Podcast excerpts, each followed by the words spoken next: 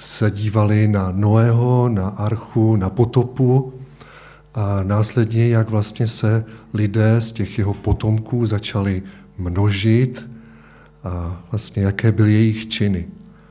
Vidíme, že jakoby, vidíme, jakoby to nepomohlo, ta potopa. A ta zkušenost, kdy někdy skutečně by se mohlo zdát, že s lidstvem je to tak hrozné, že by bylo úplně nejlepší, aby přišlo něco takového, takový nějaký boží soud, tak vidíme už na začátku, že to nestačí. A už od té potopy, od těch potomků Abrahama tam, eh, od těch potomků Noého, tam vidíme, že Bůh tam sleduje takovou nit, osobní nit přes jednotlivé ty generace až Abramovi, kterého Bůh později přejmenoval na Abrahama, a tak mu ji dnes říkáme, nebo budeme mu dnes takhle říkat. Podíl, otevřeme si v první knize Mojžíšově, Genesis tedy, 12. kapitolu, kde budeme číst od prvního do čtvrtého verše.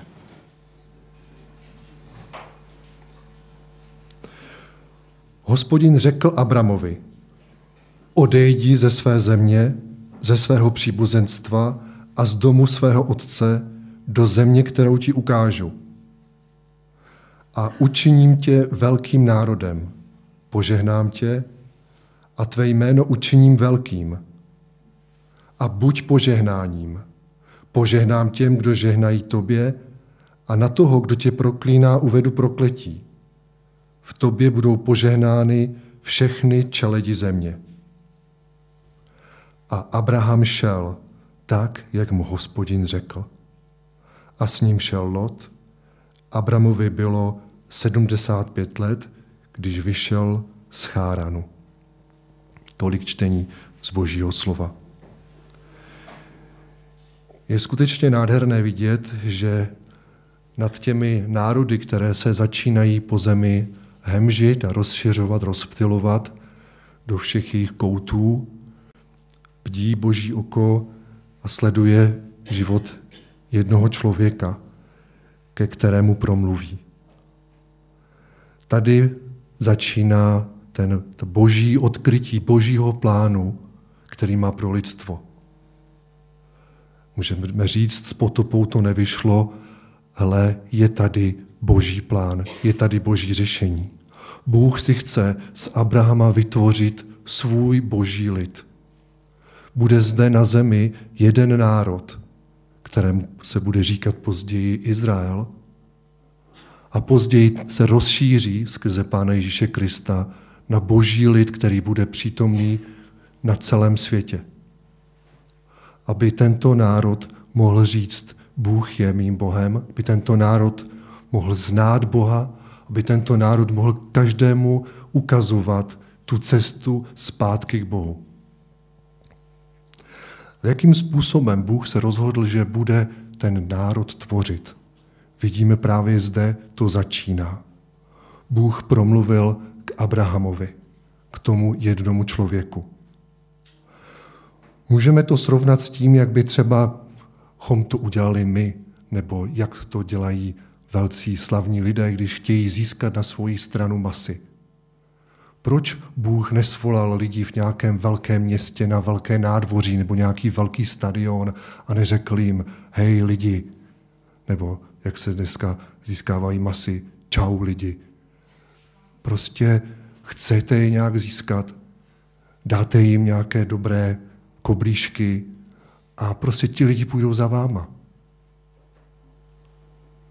Proč to tak Bůh neudělal?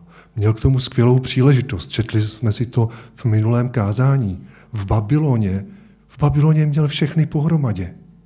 Mohl tam s nimi začít jim říct. Neudělal to. Proč? Bylo to zbytečné. S člověkem je to totiž tak špatné, že tenhle ten způsob nefunguje.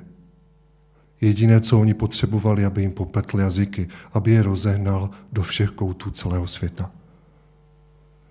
ta práce vytvořit boží národ, boží lid je mnohem obtížnější. A to, co je před námi, když začínáme studovat Abrahama, začínáme studovat ty patriarchy starého zákona a ten starý zákon, tak uvidíme tu boží ruku, jak on pracuje na tom svém plánu. Vytvořit zde na zemi svůj boží lid. Tak začíná s tím jedním člověkem a říká mu, odejdi ze své země, ze svého příbuzenstva, z domu svého otce. Nejprve má Abraham opustit. Opustit tu svoji rodnou zemi, to místo svých předků, tu kulturu, z které pochází, na kterou je zvyklý. Můžeme říct, že součástí té kultury je samozřejmě náboženství, které už v té době začínalo mít různé modlářské kulty a nějakým způsobem se začínalo zase vzdalovat od hospodina. Je to jeho, jeho, jeho příbuzenstvo, jeho vztahy, v kterých měl v té době velkou oporu. Je to něco, co, kde vlastně se vytvářelo jeho živobytí, jeho jistota, kde bylo vlastně skrze které měl zajištěnou prostě péči o sebe a o svoji rodinu. To město, Kaldejský úr, bylo v té době zřejmě vzkvétajícím městem. Městem, které nabízelo komfort a různé užitky. Dům jeho otce nebyl prostý a obyčejný dům. Ta rodina měla svoje dědictví, měla svoji historii a měla, měla svoje tradice. Něco, na co určitě i Abraham mohl být hrdý. Nicméně Bůh mu říká, toto všechno opusť. Od toho všeho odejdi a vyjdi, protože nyní se budeš učit něco úplně nového. Říká, ukážu ti zemi, pojď do země, kterou ti ukážu. Vidíme, že to je, to znamená, budu tě učit, že tě povedu.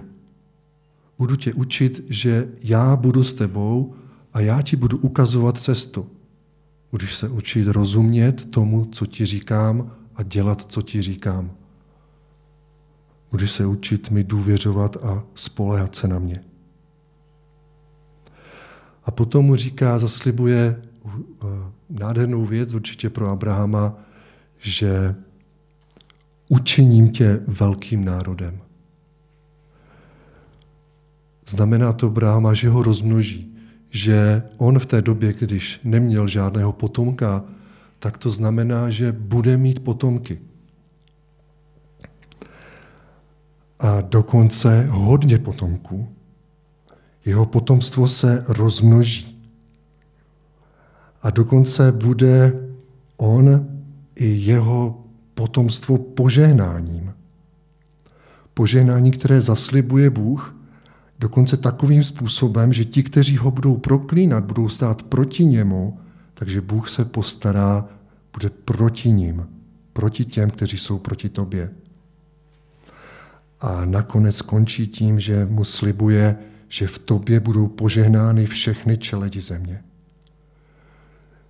Mohl si vůbec Abraham představit, co všechno to znamená? Že bude mít velké jméno? Jak bude slavný? My bychom si dnes představili, jak se všude na světě dozví lidé o tom, jaký je Abraham. V té době nebyla televize ani internet. Vůbec si nemohl představit, jak jeho jméno se stane velkým. Jak se to stane, že v jeho pokolení, v jeho, skrze něho budou požehnány všechny čeledi země? Toto bylo něco, co přesahovalo jeho chápání. A tak my dneska víme, že to je to požehnání, které přichází až k nám. My dneska víme, známe ten příběh, jak pokračuje dál, že skrze jeho pokolení se narodí Pán Ježíš Kristus, skrze kterého i my jsme se mohli stát božím lidem. A skrze církev a šíření evangelia na celém světě jsou požehnány všechny národy. Ale on to tehdy nevěděl. A tak čteme, že Abraham šel. Abraham poslechl a přestože si nedovedl představit, co to všechno zajím znamená, vyrazil na tuhle tu pouť.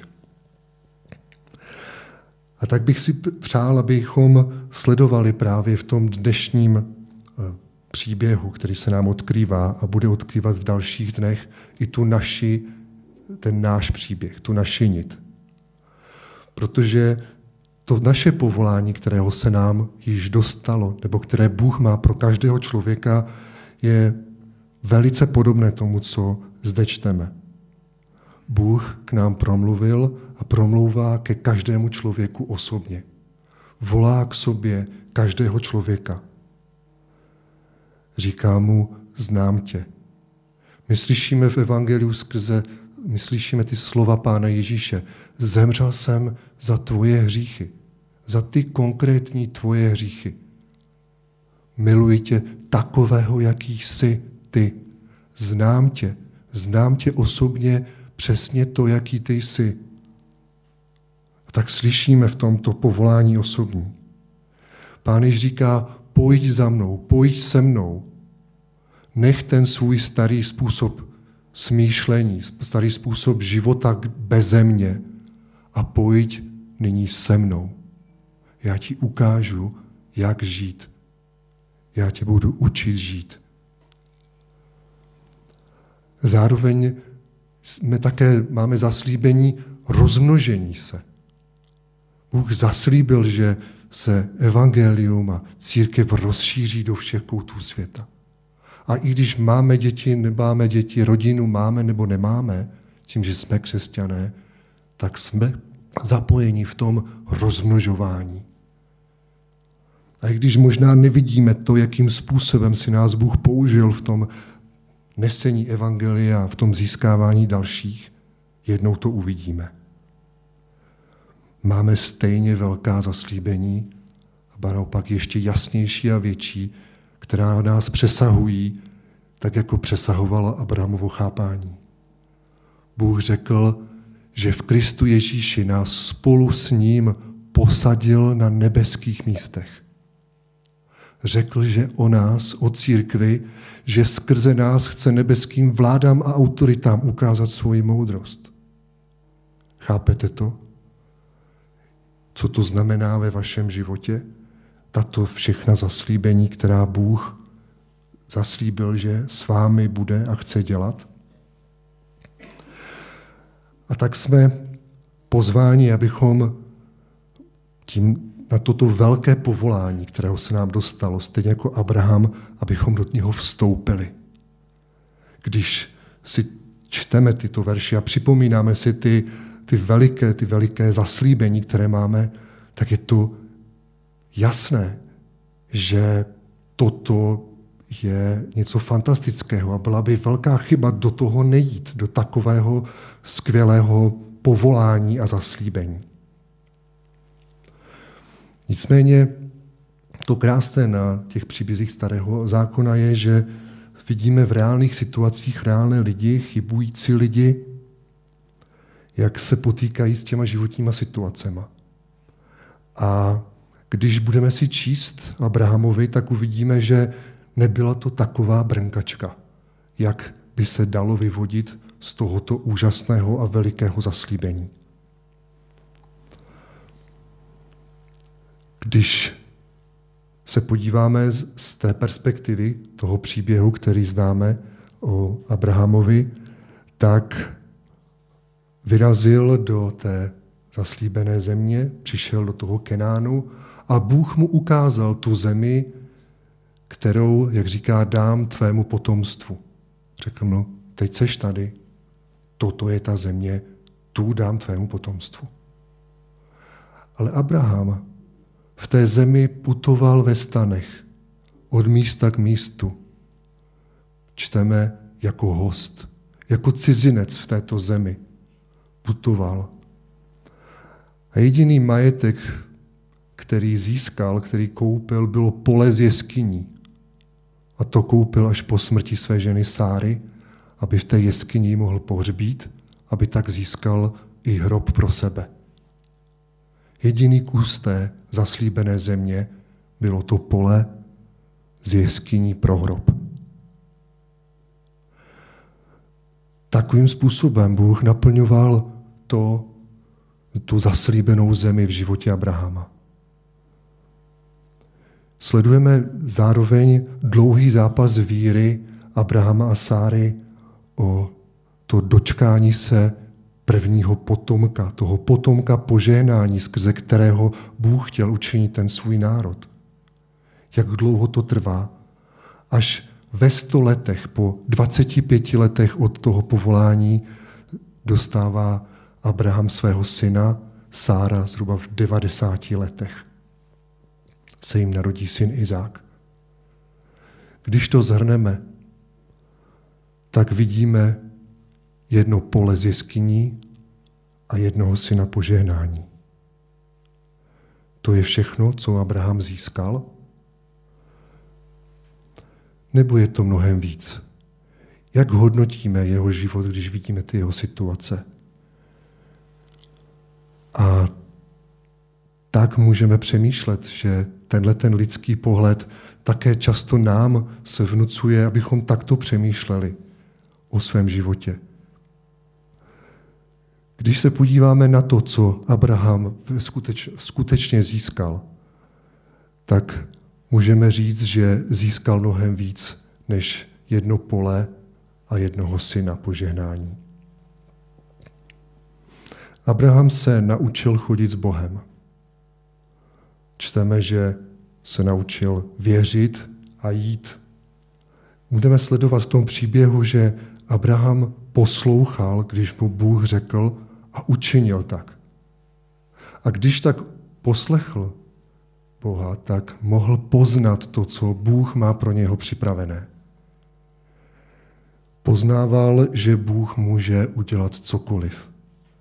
Poznal ho na svém životě i tam, jak se píše v Novém zákoně, kde už naděje nebyla.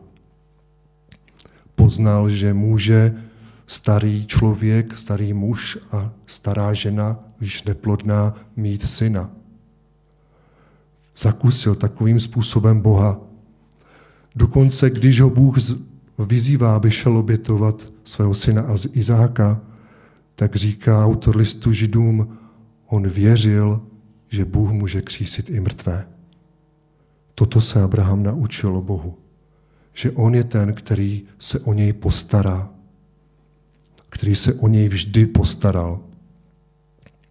A tak se naučil Abraham i uctívat Pána Boha. A uctívání se stává znakem božího lidu. Stavěl mu oltáře a vzýval hospodinovo jméno. Radoval se z toho, co mu Bůh, co mu Bůh dal ve svém uctívání, ale zároveň se radoval vírou z toho, co mu Bůh slíbil a on to ještě nevidí. Dokonce na konci svého života mohl vidět i své vnuky, kteří vzešli z Izáka.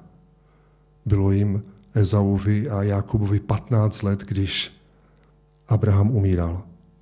A čteme o Abrahamovi, jak Bůh o něm smýšlí, že on je ten, který bude učit své potomky, aby zachovávali hospodinovu cestu. A Bůh mu to dopřál.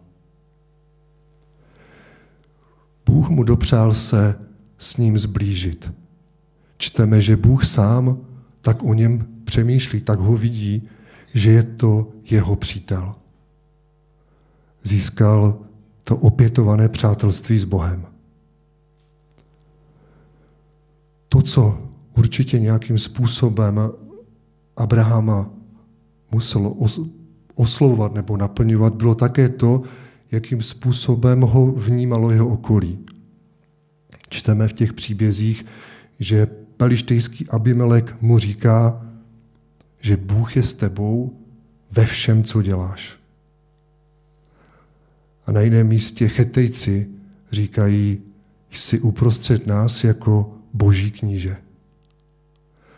Abraham, když putoval tou zemí, někdy jako nahý v trní, sám slabý v té přesile těch všech silných, kteří tam sídlili, zakoušel, že Bůh je s ním. A nepředstavitelným způsobem do míst, kde nepočítal, že by mohla být boží bázeň, se setkával s lidmi, na které přicházela boží bázeň.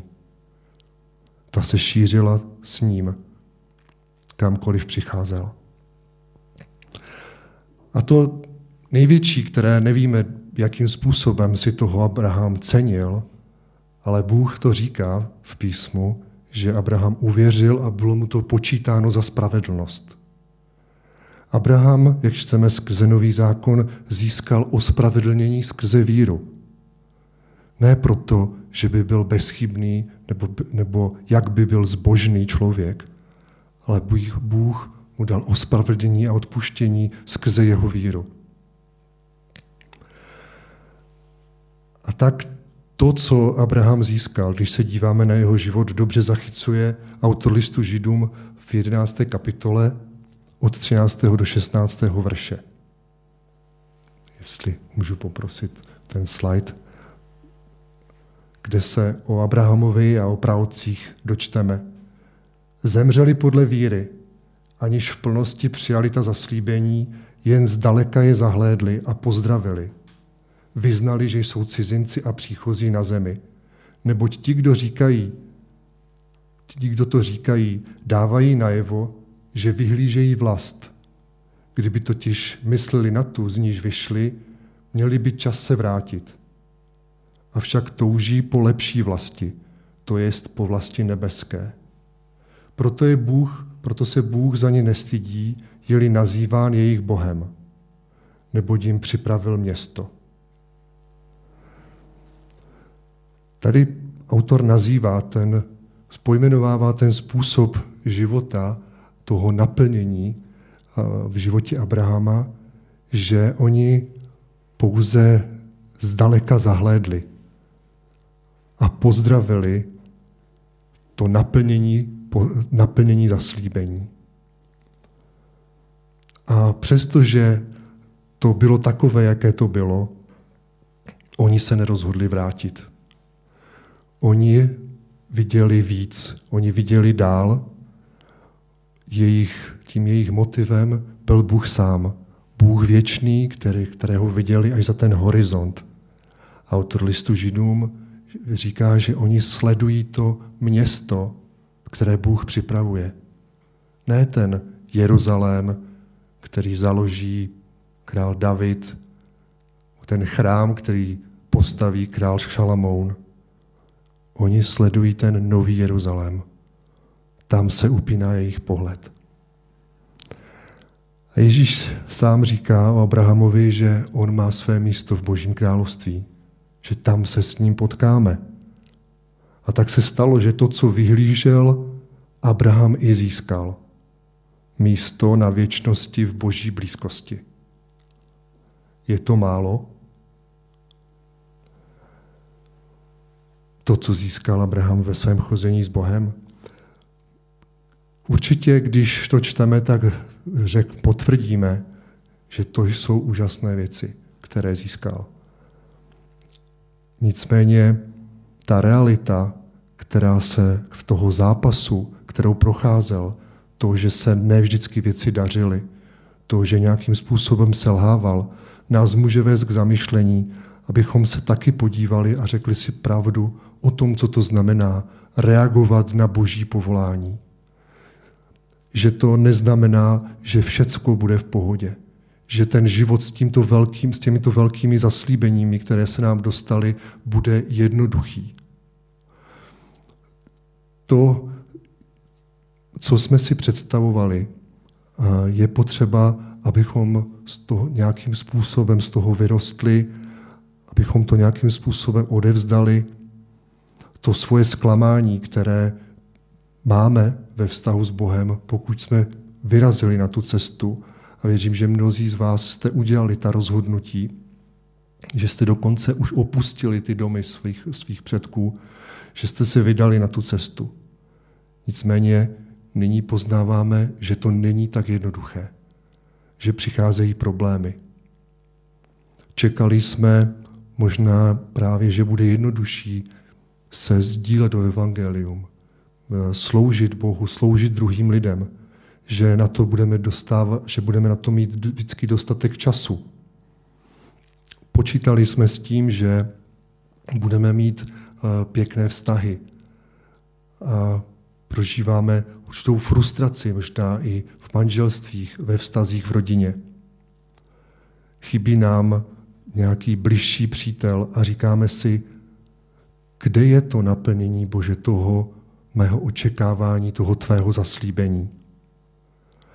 A jako aby toho nebylo málo, přicházejí problémy se zdravím, s Pradahamovi, abyste přemýšleli o tom, čím on procházel a srovnávali ten jeho zápas s tím svým zápasem. Když se podíváme na církev v Novém zákoně, tak také vidíme církev, která zápasí. A zároveň vidíme církev, která je v pohybu.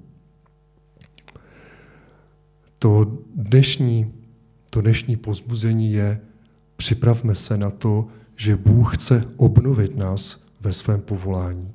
Že Bůh chce nám připomenout to, k čemu nás povolal a nějakým způsobem možná upřesnit to, k čemu nás povolal. Máme všichni to společné, stejné, obecné, vel, velké poslání, to povolání, které čteme v Novém zákoně. Ale zároveň každému z nás Pán Bůh dal jiné dary. Jsme každý z nás jiní v jiném čase na jiném místě. Věřím tomu, že Bůh má pro každého člověka tu svoji cestu, po které ho chce vést. A že je, jsme pouzbuzováni i tímto příběhem, abychom ji objevili.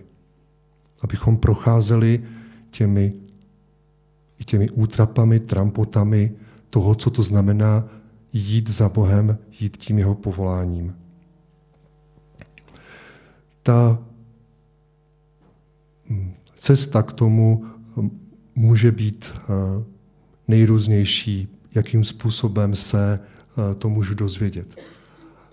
V nedávné době jsem se právě na té cestě eh, na Ukrajinu setkal s lidma, kteří mi říkali svoje svědectví a které nějakým způsobem souzněli s tím, co vidím i v životě v tom povolání Abrahama. Jeden z nich byl Američan, který vystudoval Eh, vysokou školu v Alabamě, ekonomii a biznis. Nicméně potom zjistil své obdarování pro práci s dětmi od 10 do 12 let, zejména mu leželi na srdce chlapci, do kterých do jejich života přichází puberta. Jestli si tak dovedete představit, jaké to je učit na druhém stupni. Tohle ta generace mu ležela na srdci. A tak eh, mu nabídli mm, práci na plný úvazek v jednom velkém, obrovském megazboru, aby sloužil v dorostu na plný úvazek. A po nějakých letech prožil, že Bůh ho volá na, do zahraničí, na misii. A Čip říká, že vůbec nevěděl dva roky, kam to má být. Že si dokonce koupil atlas světa, v kterém si listoval a modlil se dva roky. Až později, po těch dvou letech, mu Bůh ukázal, že má si koupit letenku do Prahy. A tak se dostal do východní Evropy. Dnes cestuje mezi Ukrajinou, Rumunskem, Albánií. V současné době se nachází, myslím, v Helsinkách. A všude, kam přijde, tak se snaží kontaktovat lidi a právě zejména děti. Viděl jsem ho, jak se baví s třema klukama Romama, kteří nechodili v té době do školy dopoledne a jakým způsobem si je získal, jak mu naslouchali, když je učil boží pravdy. Čip nemá rodinu, nemá ženu a děti a ptal jsem se ho na to, řekl mi, Bůh mi dal jinou rodinu. Bůh mi dal ty děti z ulice, které jsou všude na světě, kam přijdu. Druhý příběh je Aňa, Aňa žena z Holandska. Vystudovala pedagogickou fakultu, stala se učitelkou v Holandsku jako křesťanka a Bůh ji povolal, aby šla na Ukrajinu. A nějakým zvláštním způsobem prožívala, že si tam má koupit dům se zahradou. Říkala si, pane Bože, proč já sama mám mít dům se zahradou? Bůh jí dal manžela, Ukrajince, Vasiu, A později ukázal, že by bylo skvělé, kdyby v tom sboru a v tom místě, kde bydlí, mohla, mohla být školka, která by byla v jejím domě. Dnes je v jejím domě mateřská školka, která využívá toho domu i té zahrady, která je velkým požehnáním. Třetí takový třetí člověk, který mě vyprávěl o svém povolání, byla Ala.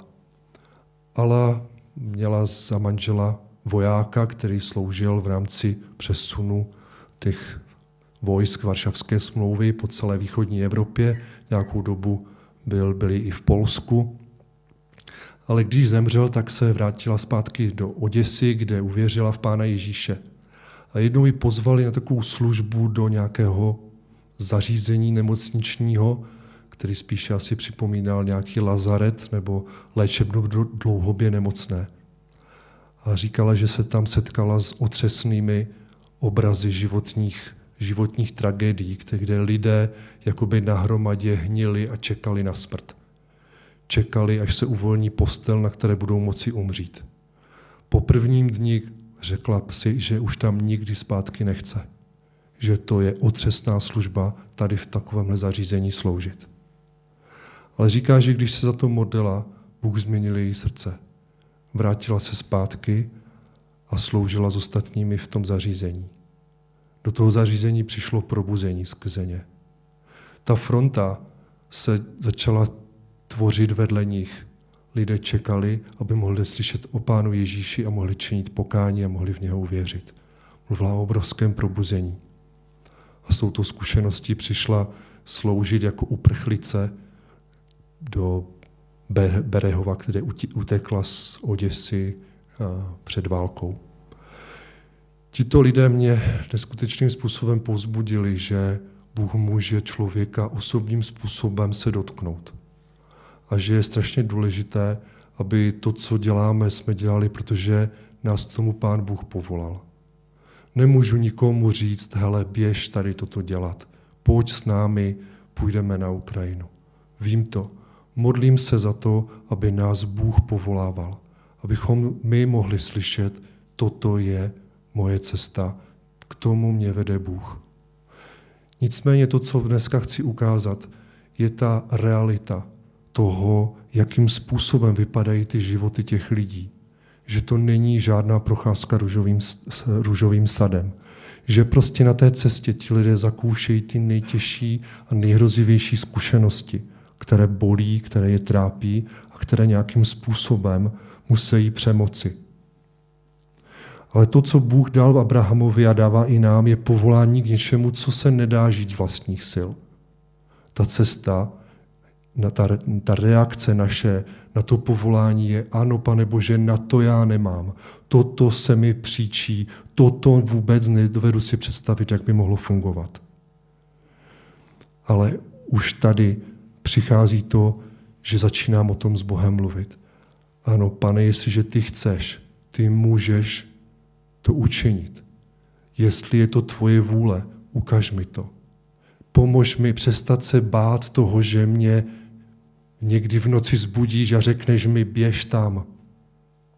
Že se přestanu bát toho, že mi řekneš, prodej všechno, co máš a rozdej to chudým. Nebo něco takového hrozného. Že se toho přestanu bát, že ty mě někam vezmeš a já, budu, já půjdu s tebou do něčeho, co neznám. Pomož mi přestat se bát. Pomož mi otevřít tobě své srdce, aby ty si mě mohl uvést na tu cestu. Pomoz mi ty těžkosti přetavit k tomu, aby se proměnil můj charakter. I ty moje frustrace z toho, co se neděje. A tak to pozbuzení, které si můžeme dnes vzít k srdci, je přijměme Boží slovo jako to slovo, které je pro nás. Nechme, dovolme Bohu, aby skrze Bibli k nám znovu mluvil, co nás, k čemu nás posílá, před čím nás varuje a co nám zaslibuje. Že to je to jeho slovo pro nás. A když budeme číst to slovo tímhletím způsobem, věřím tomu, že Bůh poroste v našich očích jako ten, který může udělat i s námi to, co chce, že On to dokáže nás vést A tak dovolte, abychom se na závěr modlili. A jestli můžete, tak prosím o hlasité modlitby. Já tu modlitbu ukončím a můžete se modlit se mnou tu modlitbu, která se otevírá Pánu Bohu pro jeho povolání.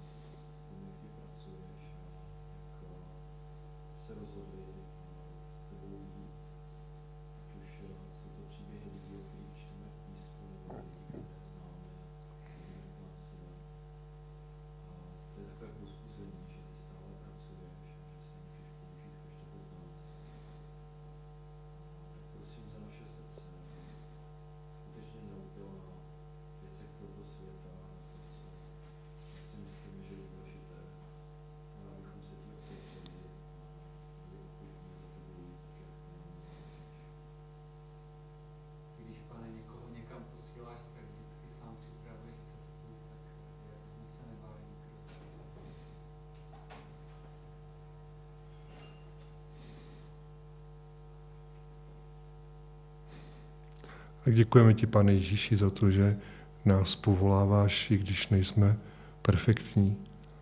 Že nás povoláváš, když víš, jaký jsme, znáš naše hříchy, znáš náš strach. To víš, to, co si držíme, ani my nevíme. A tak ti chceme otevřít dnes svoje srdce, aby ty si nám to ukazoval, aby ty si nám znovu tak zasvítil na ten náš život aby si nám ukázal znovu, že právě v té naší slabosti se osvědčí tvoje síla. Že právě na těch našich frustracích, které si držíme v následování tebe, ty se chceš oslavit. Prosím tě, vstup do té frustrace každého z nás. Vstup, vstup do těch našich nemocí a slabostí. Dej nám poznat, že ty jsi ten Bůh všemohoucí, který muže, který nemá problém učinit veliké věci v našem životě. Dej nám sílu, pane, ti věřit bezmezně, poslouchat tě, jít za tebou bezpodmínečně. Dej nám tu odvahu se začít takhle opravdově modlit a usilovat o to hledání té tvojí cesty, toho, co ty si pro nás připravil. Dej nám sílu, pane, poslouchat tvé příkazy, přijmout tvá zaslíbení, respektovat tvá varování. Ty, pane, osvětluj tu naši cestu, ty nám dávej slyšet ten svůj hlas a veď nás po té svojí cestě. Amen.